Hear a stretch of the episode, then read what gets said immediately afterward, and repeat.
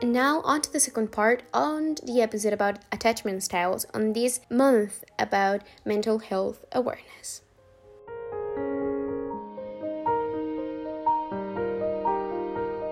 Here's the thing you know, those friends of yours that I don't know, they say, oh, or yourself even, I don't know, and just hey, hey, I just like can't maintain re- relationship. I just break up with them or they break up with me. I'm not meant to be in a relationship. Like I always find these things that bother me. I always find these things that don't work out.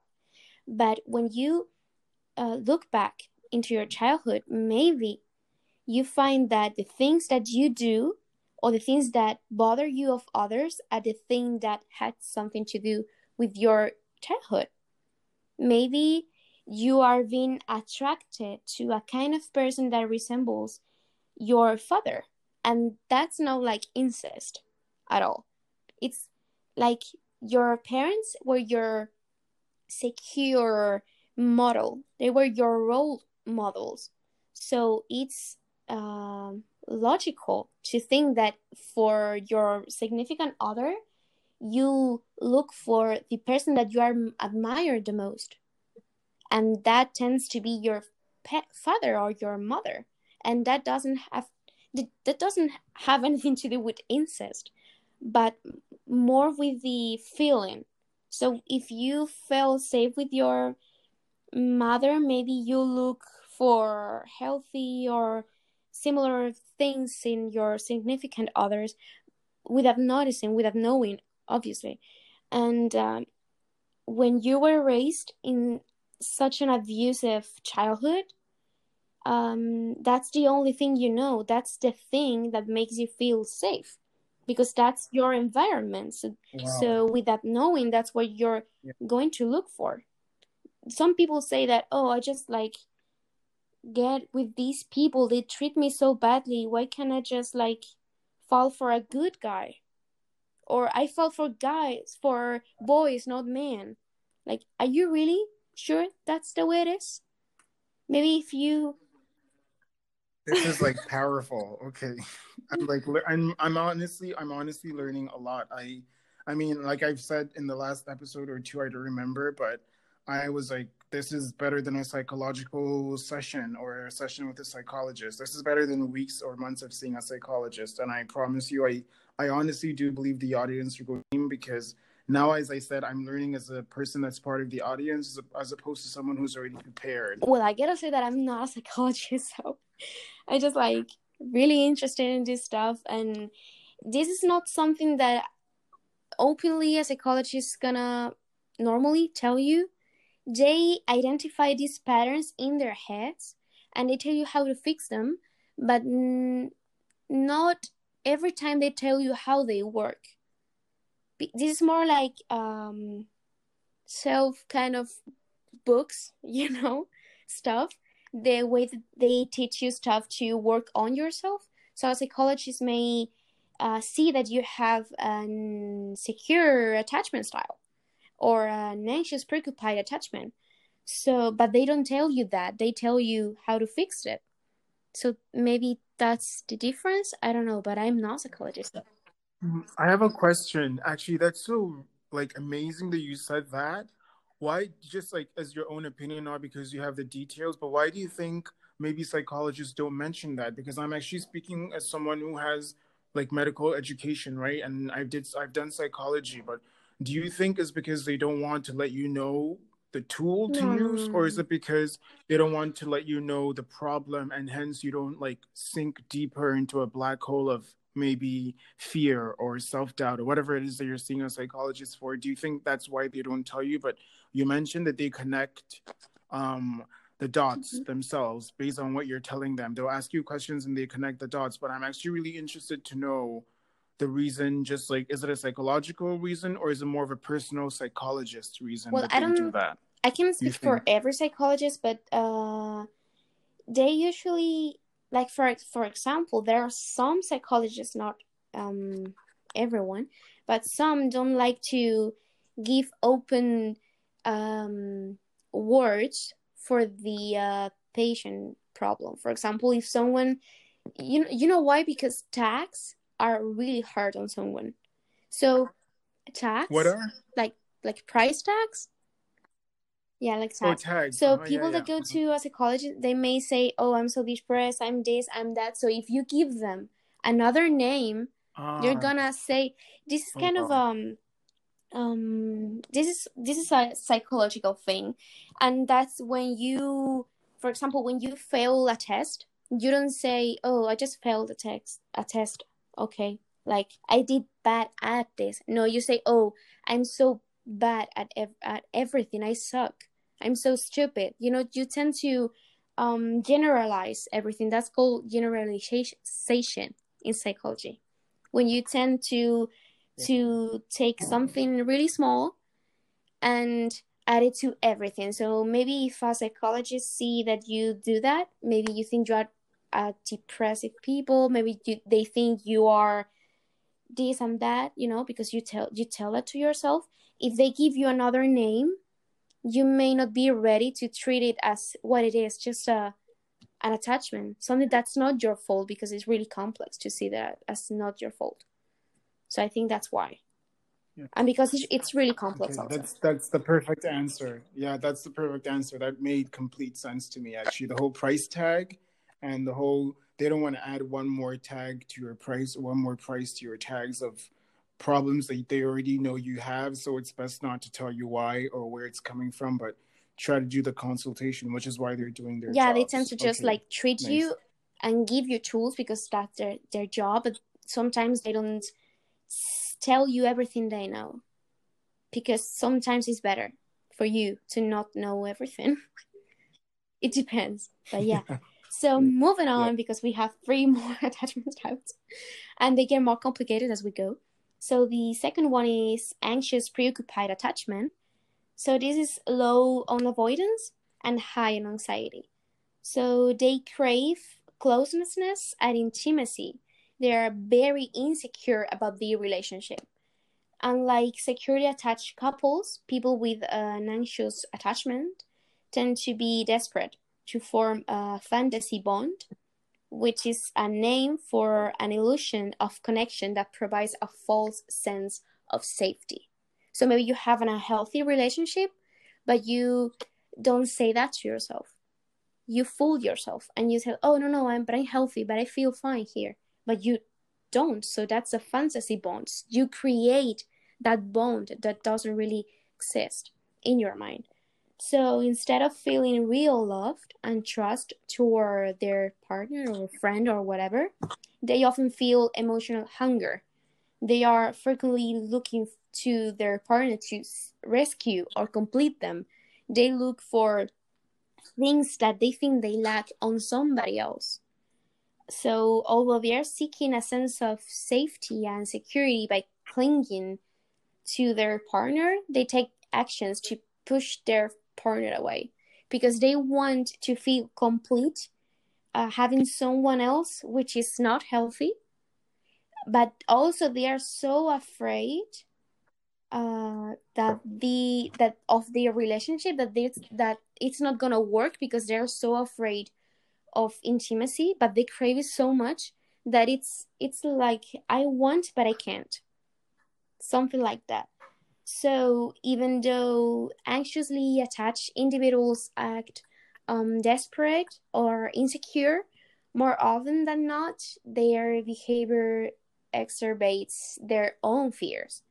So when they feel unsure of their partner's feelings or unsafe in the uh, relationship, they often become clingy, depend- demanding, or possessive toward their partner. Um, they may also interpret independent actions by their partner as affirmations of their fear. For example, um, if their partner starts um, socializing more with friends, they may think, oh, see, he doesn't really love me. This means he's going to leave me. I was trying not to trust him. You know, they look for signs of what they think is true in their minds in things that they are not important at all. You see the difference between the secure Yeah. and the um, anxious, preoccupied attachment? Yeah, anxious. Yeah, Mm-hmm. And make I mean, just from how it's like said, secure and anxious, preoccupied attachment, you definitely get that. And then with the like excellent explanation you've given, it definitely makes like perfect sense.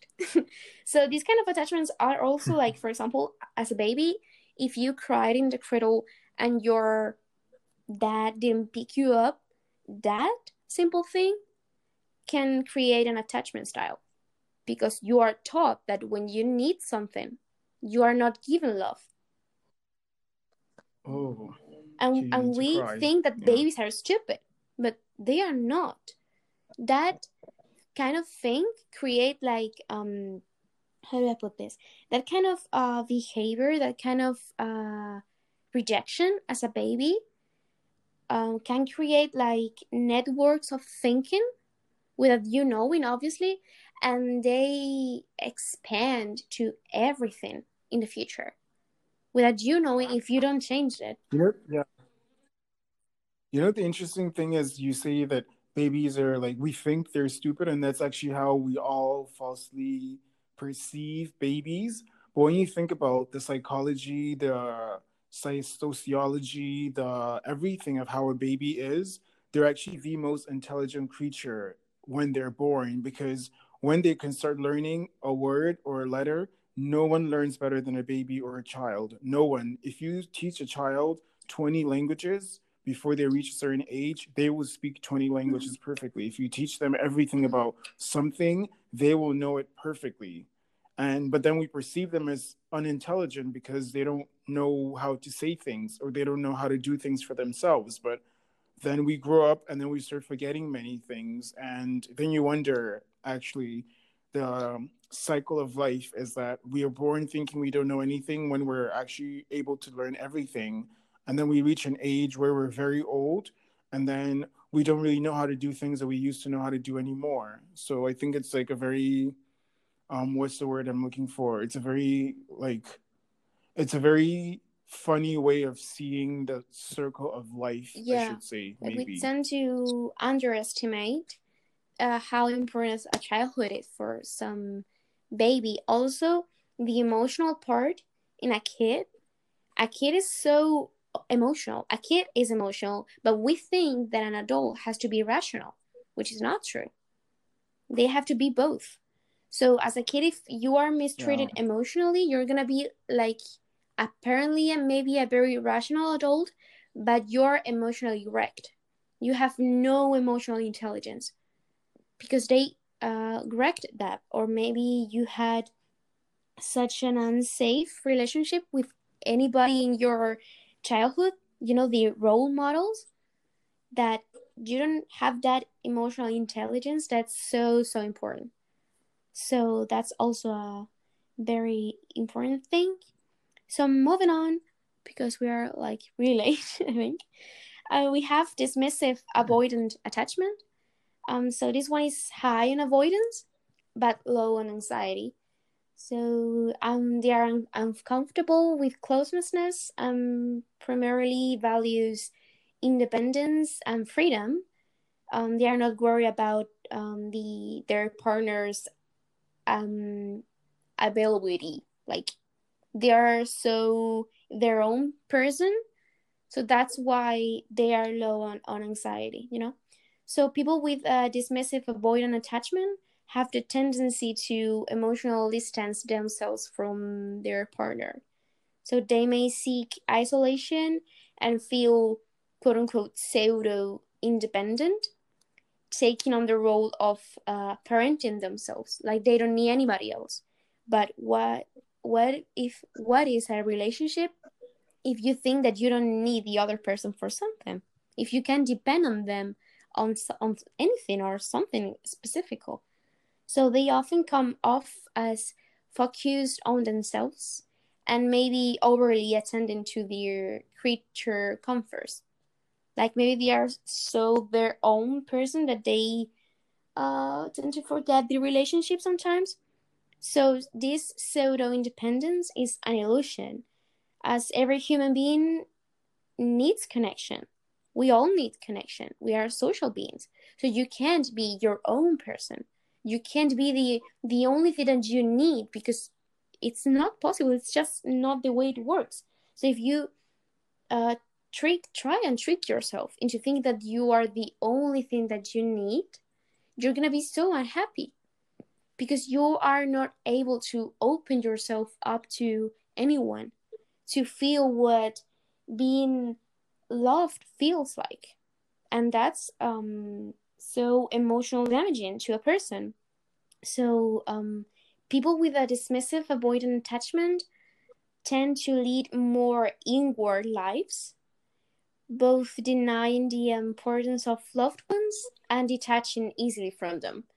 They are often psychologically defendant and have the ability to shut down emotionally. That these they seem that they have no emotion. You know, these people that you think they're cold. You know, so even in heated yeah. or emotional situations, like maybe a, a really uh, you know, important conversation, you'd say, they're able to turn off their feelings and not react at all. For example, if their partner is distressed and threatens to leave them, they will respond by saying, I don't care. But that's not true, they care. But that's just the security blanket that they have to develop to grow up as healthy as possible with the tools that they were given as a kid. You know? So it's really uh, important as yeah. how you treat a kid because that uh, can change so much about that kid in the future. And finally, we have the last one, which is the worst one, you'd say. And this one is called fearful avoidant attachment. So the word fearful just says something. So this one is high on avoidance and high on anxiety. And so they are uncomfortable with intimacy and also worry about their partner's commitment and love. So, do you see the problem here? They're afraid of being intimate and being close, but they're worried about that. They're worried that their partner doesn't love them, but at the same time, they push them away. So, it's almost like an mm-hmm. oxymoron. It's interesting. You're afraid of something that you're not willing to yeah commit to. Pretty much. Strangely. So, um, a person with fearful avoidant attachment lives in an ambivalent state, in which they are afraid of being both too close to or too distant from others. So they attempt to keep their feelings at bay, but un- are unable to. They can just avoid their anxiety or run away from their feelings. So instead, they are overwhelmed by, by their reactions and often experience emotional storms. They tend to be mixed up and unpredictable in their moods. They um, they see relation relationships from the working model that you need to go toward others to get your needs met. But if you get close to others, they will hurt you. So they are so afraid, uh, hence the fearful in the name. So, um, in other words, the uh, person they want to go for safety is the same person that they are frightened to be close to. So, wow, mm-hmm. this could be the most dangerous yeah, one is, of all is. of them. So, as a I've result, heard. they have no organized strategy for getting their needs met by other so, as adults, these um, people tend to find themselves in rocky or dramatic relationships with many highs and lows. They often have fears of being abandoned, but also struggle with being intimate. So they may cling to their partner or friend. They can even this can even happen with a friend. This how important it is. This is not like your significant other. This can happen with your best friend. That's how important it is. So, um, they often have fears of being abandoned, say, but struggle being intimate. But they also cling to their partner or friend when they feel rejected, then feel trapped when they are too close. So it's like I want you, but when I'm with you, I'm afraid. But when I'm away, I'm afraid. It's like I'm afraid always. So oftentimes yeah. the timing seems to be off between them and their partner. So a person with fearful avoidant attachment may even wind up in an abusive relationship. This is why this this is the most dangerous one. because maybe as a kid you learn that um i don't know maybe you were uh such as a kid a lot that shut up all the time. You're not right. Maybe you were so mistreated as a kid because um like this one doesn't have to be physically mistreated. This can be psychologically mistreated. And it can be even this is why i was talking about trauma and at the beginning because some uh, we tend to think that uh, psychology psychologically for example mistreat can be like telling um telling someone every day that they are worthless like these direct uh, attacks. But they can be for example gaslighting telling you something and then when you tell me that i told you that i say oh no no i did not tell you that you're inventing you are lying. That's gaslighting. Like um pretending some pretending that i for example didn't say something to you so now you're feeling like a fool.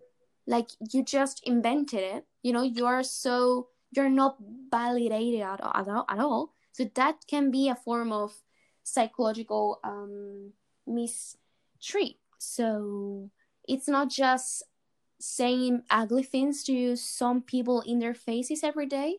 It can be just like as a, for example imagine as a kid.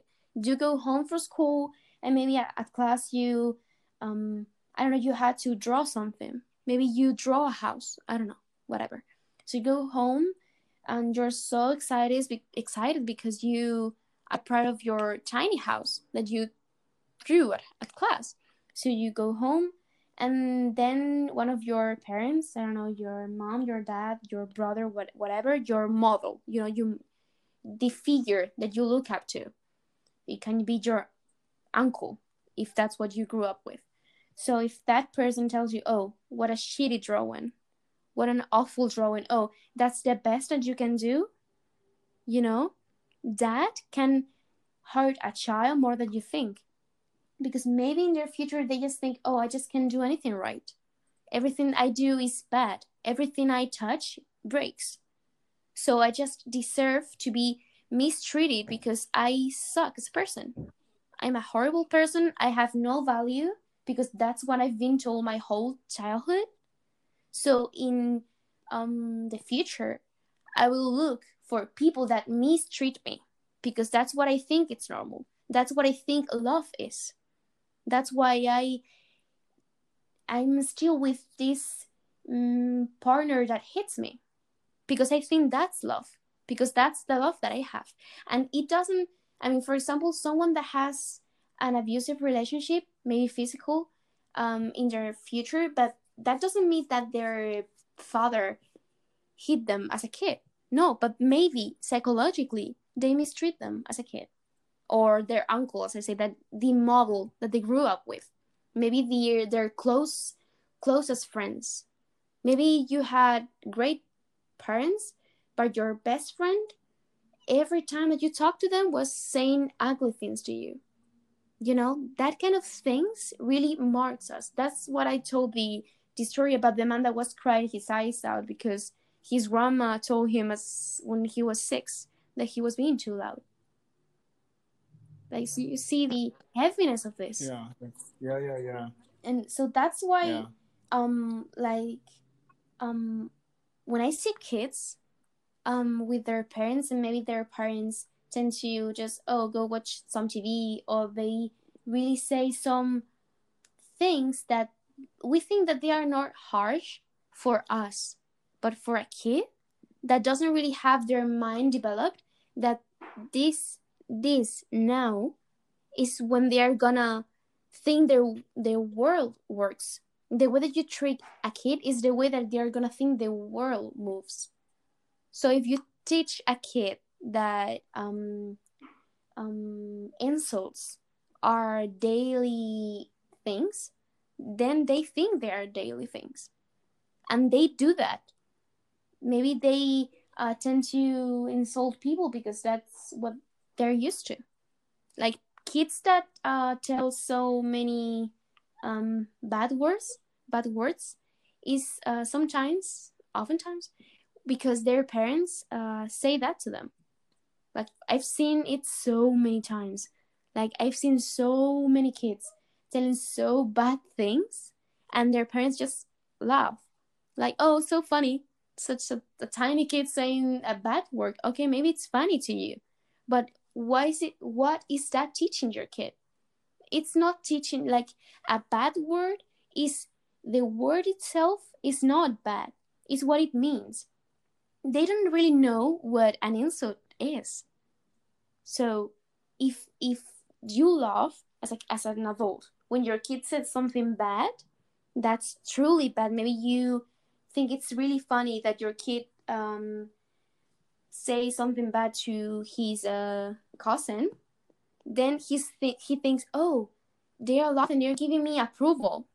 They're giving me something positive or something negative that I don't know it's negative. So now I'm gonna think it's positive also. So I'm gonna do that every time, and I'm gonna move around that way of talking and um, creating relationships for everything you know so maybe then later in life they stop saying bad words but that way of mistreating people like um, treating that with no respect because they were allowed to do that as a kid or they they were seeing that as a kid because they did that to them. That's what they're gonna do. They're gonna think that's fine as an adult even in relationships even when they are 50 and that is so so heavy on someone so heavy.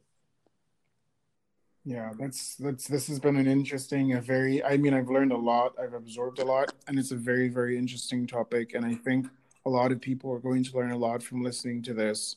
And as they pass it on more people learn because this is education is it's it should be shared because everyone deserves to have any kind of education because they want it. And it's i keep saying it's their it's human rights it's people's rights to have but also just education that is like um necessary for lack of a better word is it should be known because at least you should know what an attachment style is and how it works so that when you're confused about why your child is acting like this at 10 when they didn't used to do this at 6 now me or someone else will know that they need to go back to how something happened back then and it's not always the child's fault. Sometimes it's the it's the adult's fault and the adult needs to take the option of learning from mistakes because that's what makes us better. Is like every time i make a mistake and i learn i grow into the next step of yeah like just the a better fact, for person. example now that you mentioned being um, wrong when i was a kid i was like i did not ever in my life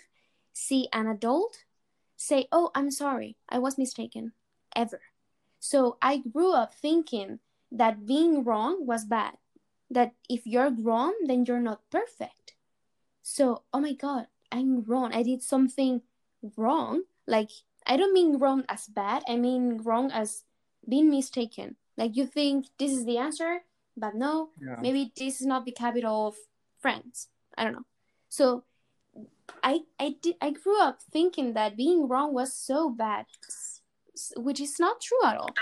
So that really uh, marked me as an adult, and that's such a tiny thing if you think of it. So that's why I say it's really interesting to look backwards. So the attachment style you develop as a, as a child, um, based on your relationship with a parent, or as I said, early caretaker doesn't have to define your ways of relating to those you love in your adult life. You can change that, and there can be exceptions, obviously. So, if you come to know your attachment style, you can uncover ways you are defending yourself from getting close and being emotionally connected, and also work toward forming an quote unquote earned secure attachment. You can change that attachment. It's not um, definitive. You're not gonna die with that attachment. You can change it. It's difficult because you were with that your whole life, but you can change it. So you can challenge your defenses by choosing a partner with a secure attachment style. Um, and work on developing yourself in that relationship. It's gonna be hard at first because it's so different, but it can help. So therapy can also be helpful for changing um, maladaptive attachment patterns. That's what we were talking about earlier. So by becoming aware of your attachment style, both you and your significant other, your friend, even your co-worker, can challenge the uh, insecurities and fears supported by um, your age-old working models and develop new styles of attachment for um, having a satisfying, loving relationship, even with yourself. So that's why I think it's really important to have a notion of your attachment styles.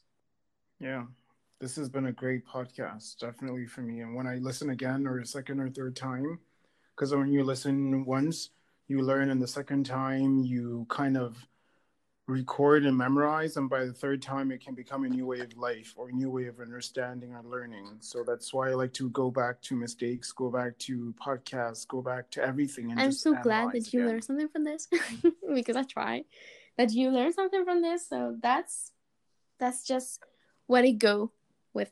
Like i'm just really happy Oh yeah, I promise you. I mean, this is at least I speak for myself, and I think the audience would say the same. I promise you, we are learning a lot from. I mean, I've learned a lot from Mental Health Month. I'm never going to look at May Mental Health Month the same ever again because it's just kind of there in like social media that it's Mental Health Month, but what makes it Mental Health Month? What teacher I've not, and I've gone through the whole social media now trying to find what I can learn from other people and what they're doing.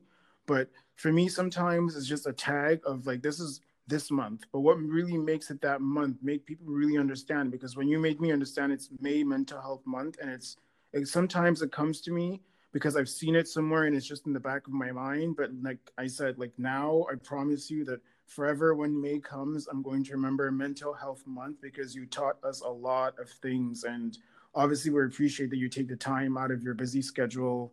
Miss Maria's graduating this year and she's doing final year courses and final your exams and so many things at the same time that she's working with us in the foundation. So obviously, I speak for myself as just the founder that we appreciate this education because I'm learning a lot, and I think people are learning Thank a lot. Thank you so much, man. I really enjoy uh, having this podcast because this is something that I, as you know, I'm very passionate about, and I think it's really important that people have a, a simple notion of any of this.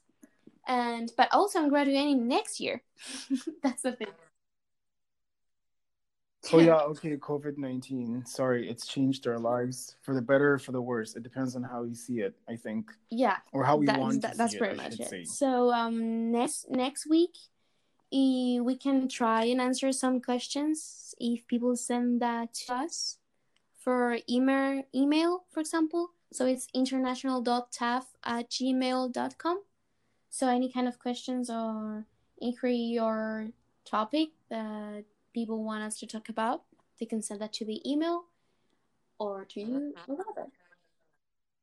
And if not, yeah, and if not, just in the future, because from June we're just going to be trying to do like personal work on our first general assembly, which is going to be very interesting, I think, because I have a lot of ideas and I can't wait to hear what everyone else in the board has as it comes to ideas when we don't have to think about you know, exams or the next week podcast or that kind of work, but just focusing on getting this one September 15 goal together in like a general assembly for the youth because I think when when the youth when we have our first general assembly it's going to be historic and I say the word historic not just because of just the word and what it means but just because I have not seen it happen yet because yes it's the thing that we wait for the older people we wait for the adults we wait for the government we wait for whoever to do what we say or we know they're supposed to do. But what makes you a real adult is not your age and your experience. It's when you really know what you want and you fight for what you want and you stick on that road and you know what needs to be done but then you also go for it. Because a matter of knowing what is supposed to be done and just waiting for someone else to do it is not really good enough. At least not for me. That's just how I am. This is what has like kept me going is knowing that this is what it's meant to be. And I I grew up with parents that never gave up. So like you said, attachment styles, you know, why should I give up? You know, that doesn't I don't know, it just doesn't it doesn't run in my blood. Let's just say that for lack of a better word, it doesn't run in my blood. So that's what makes me the yeah, stubborn fighter that I am. I guess. I can confirm that. I can confirm that.